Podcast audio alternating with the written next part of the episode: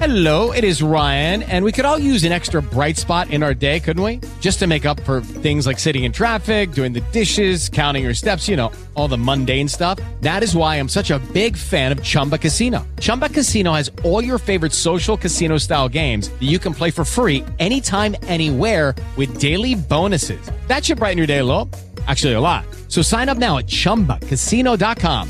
That's chumba casino dot com. No purchase necessary. V G W Group. Void where prohibited by law. See terms and conditions. eighteen plus. Hey guys, it is Ryan. I'm not sure if you know this about me, but I'm a bit of a fun fanatic when I can. I like to work, but I like fun too. It's a thing. And now the truth is out there. I can tell you about my favorite place to have fun. Chumba Casino. They have hundreds of social casino style games to choose from with new games released each week. You can play for free anytime, anywhere. And each day brings a new chance to collect daily bonuses. So join me in the fun. Sign up now at chumba casino dot com. No purchase necessary. V G W Group. Void where prohibited by law. See terms and conditions. eighteen plus. The R K O Radio.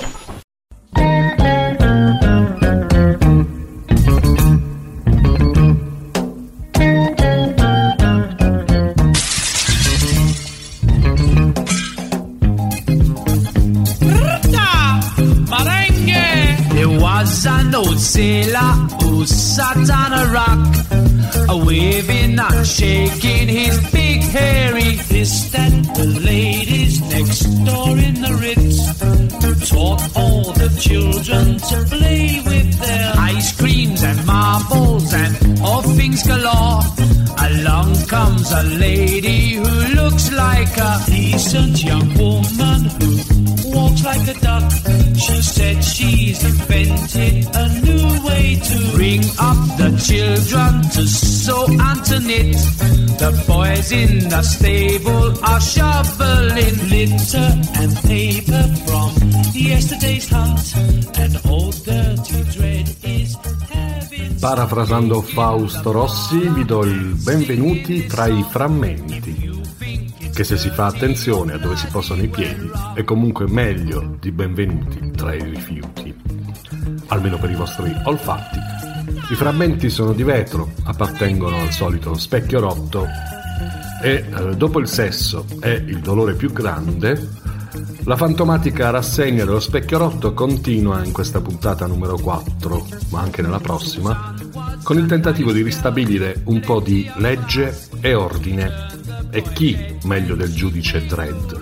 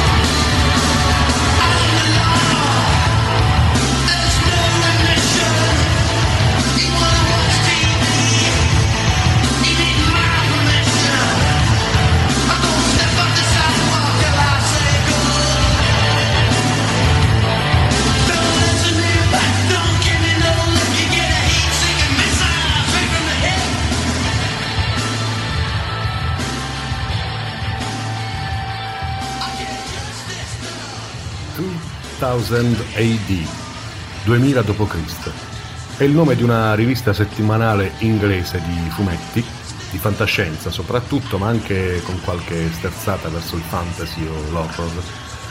La rivista è stata fondata nel millenovecentosettantasette, ci hanno scritto tanti, tantissimi, e tra i tanti tipi come Alan Moore, Neil Gaiman e Grant Morrison. Il giudice Dredd, che esordisce su queste pagine già dal secondo numero, è la superstar della rivista e ormai può vantare il mezzo secolo di vita. Il suo nome è preso di sana pianta da un cantante, Judge Dredd, stessa pronuncia, eh, ma scritto con la eh, penultima lettera che è una A invece della doppia D del fumetto. Sua è la sigla iniziale di questa puntata, suo il primo successo in Giamaica di un bianco, sue anche le innumerevoli censure subite per i continui riferimenti sessuali presenti nei testi delle sue canzoni. In realtà riferimenti è un eufemismo. Si tratta di un buon tempone, che evidentemente ha solo il nome in comune con il nostro giudice preferito. Dicevamo della sigla, opera quindi di questo Judge Dredd, ma eh, in effetti tutta la musica che ascolterete in questa puntata comprende canzoni dedicate al giudice Dredd o ispirate dal giudice. Ci sono persino gli Human League, poi dite che non siamo democratici. Comunque, il giudice arriva al cinema nel millenovecentonovantacinque. Eh, il film è Dredd, la legge sono io. Sylvester Stallone indossa una poco pochissimo sobria armatura da centurione, disegnata niente po' di meno che da Versace. La pelle d'oca mi sta venendo, solo a pensarci. E compie, tra l'altro, il sacrilegio più grande. Si toglie l'elmetto dalla testa. Immagino Stallone che dice alla produzione e al regista: che cosa? Io tutto il film con l'elmetto, ma non se ne parla nemmeno. A parte questo e qualche altra decina di difetti grandi ma anche grandissimi, e se escludiamo il fascismo latente che ammorba tutto il film, oltre alla semplicistica rappresentazione del giudice stesso, che c'entra davvero poco con il Dredd originario, il film non è una schifezza totale. Se preso come giocattolone, privo di spessore, risulta divertente, mh, ai soldi in uh, computer graphic e scene action bisogna dire che sono stati spesi bene. Intendiamoci però, dopo qualche giorno dalla visione di quel film, l'unica cosa che resta davvero è la bellezza di Diane Lane. Punto.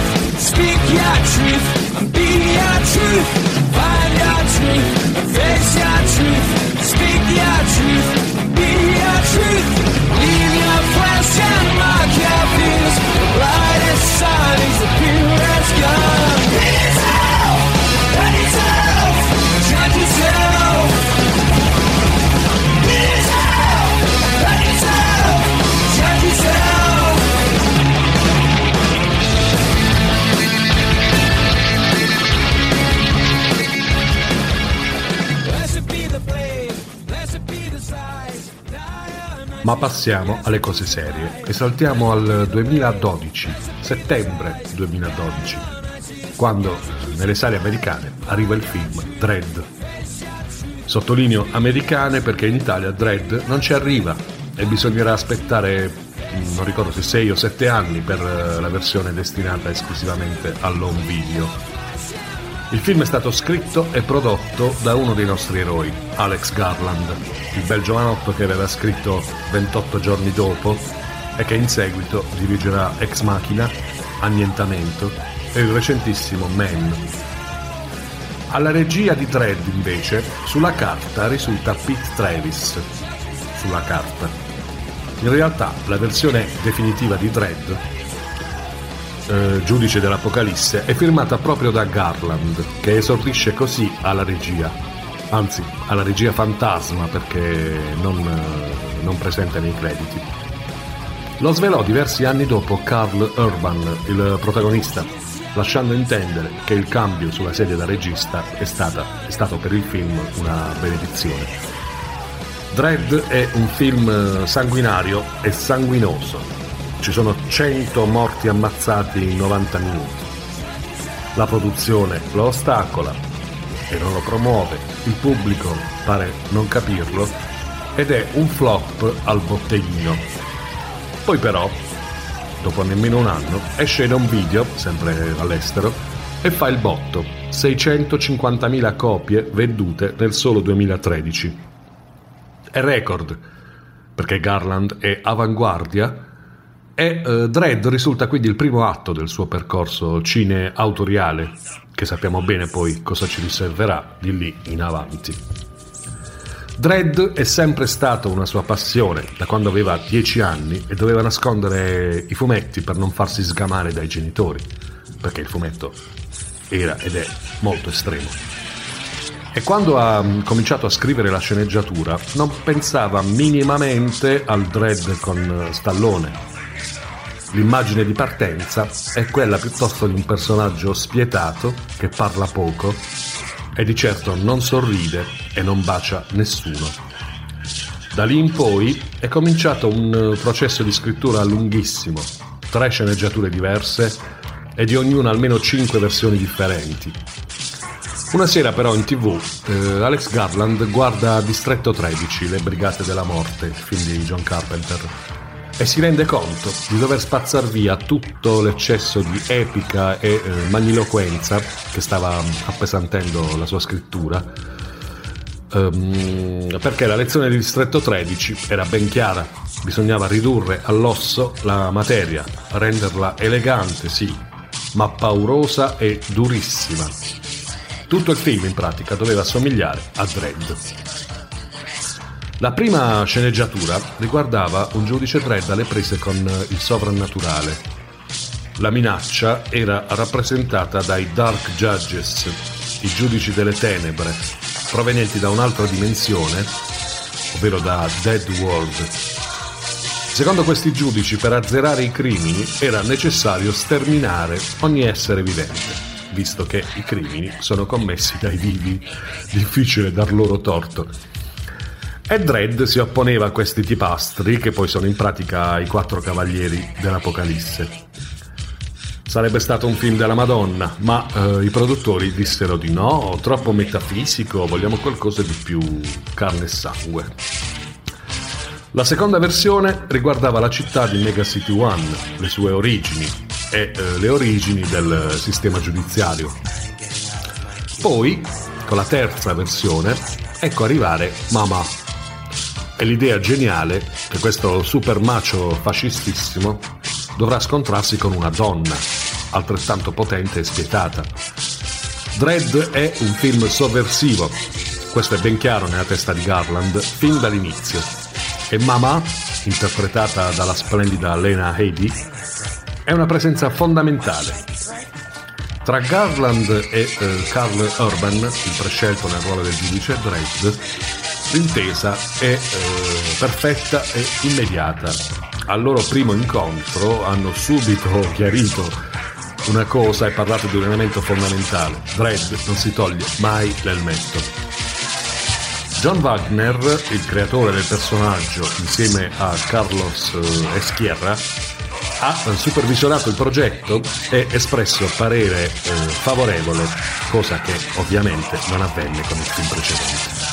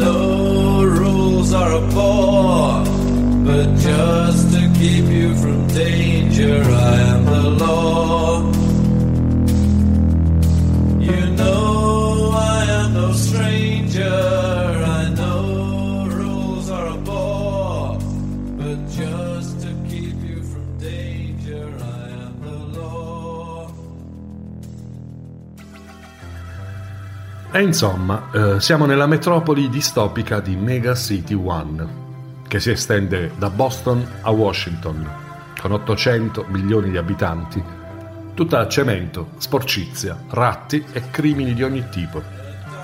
Palazzone tra i palazzoni, Peach Trees è un condominio ziggurat, claustrofobico, con centinaia di piani come tutti gli edifici della città. È un postaccio da evitare, tranne per chi ci vive o per chi ci va a comprare droga. Comanda Mamà, una ex prostituta che strappa a morsi l'uccello del suo stupratore, non so se mi spiego, altro che la Bobbit. E ora Mamà è la leader spietata e ti può ca- cavare gli occhi sorridendo o fumando una sigaretta se le va, e anche con il volto ricoperto di cicatrici resta comunque una donna sensualissima, un personaggio iconico e indimenticabile, eppure non proveniente dall'universo dei fumetti di Dredd, l'ha creato Garland e alla fine vale mezzo film. Mamà si trova ai piani alti e chiunque volesse arrivarci deve superare prima tutti i piani precedenti, e ovviamente ad ogni piano ci sono tipacci armati in guardia, i suoi sgherri.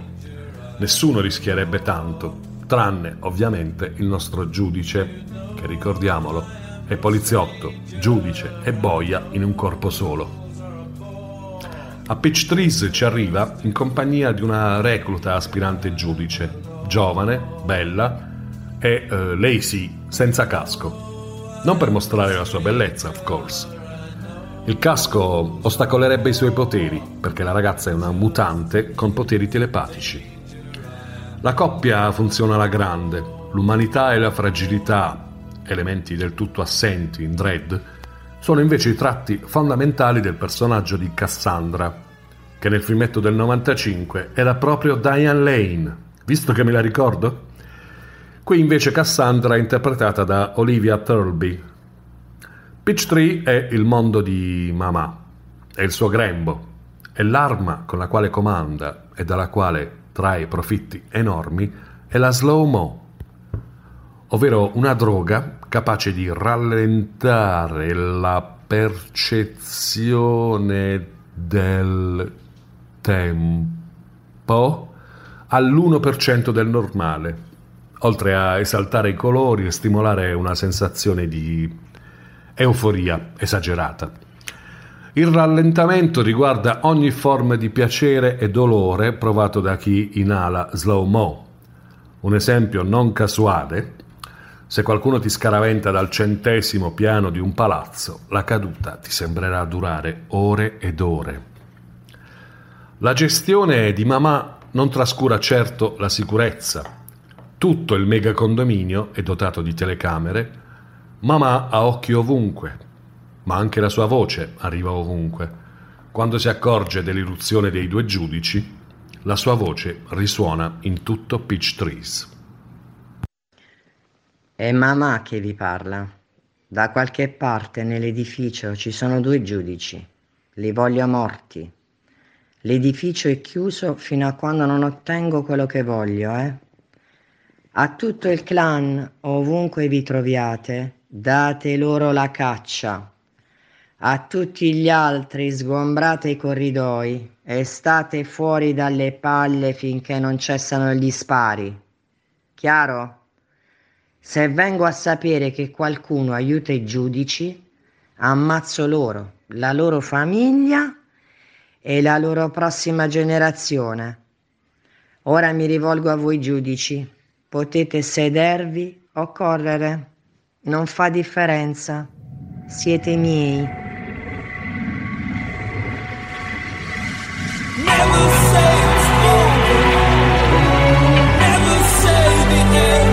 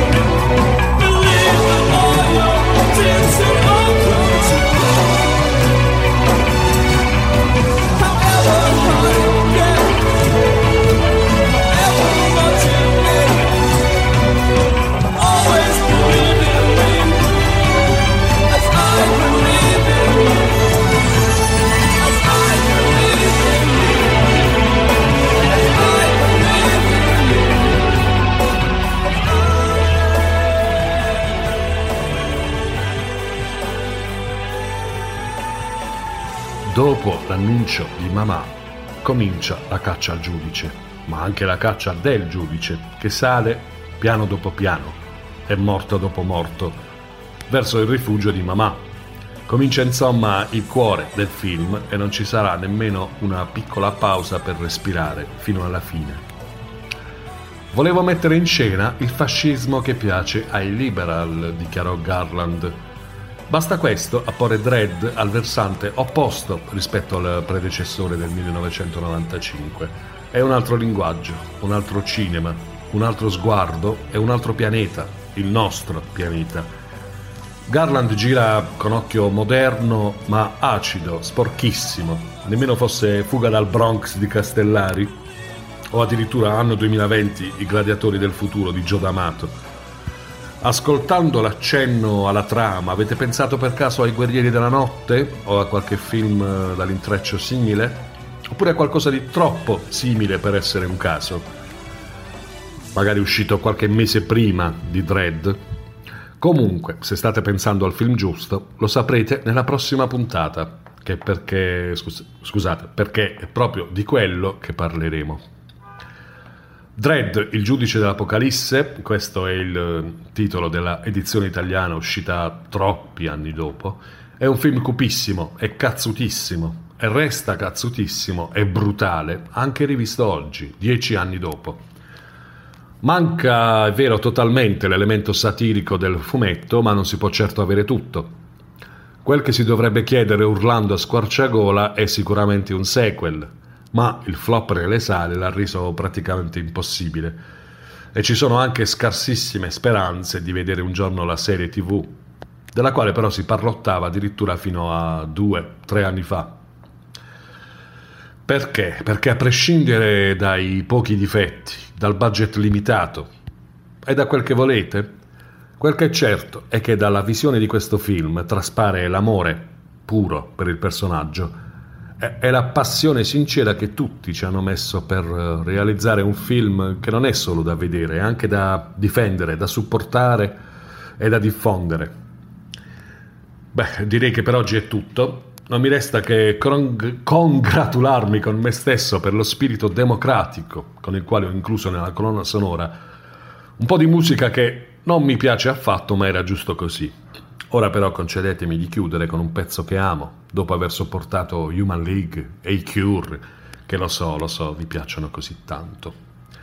Vi saluto quindi in compagnia dei White Zombie e c'ho anche l'alibi, c'ho, c'ho.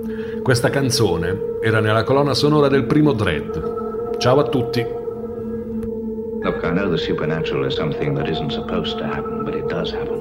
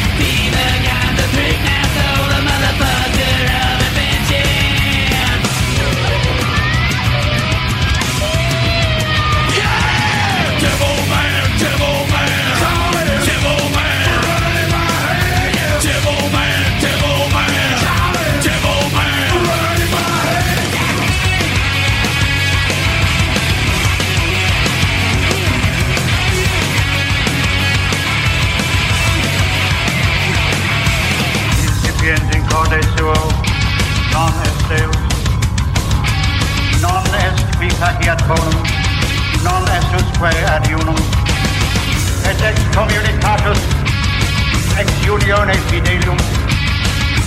It is not heresy, and I will not recant.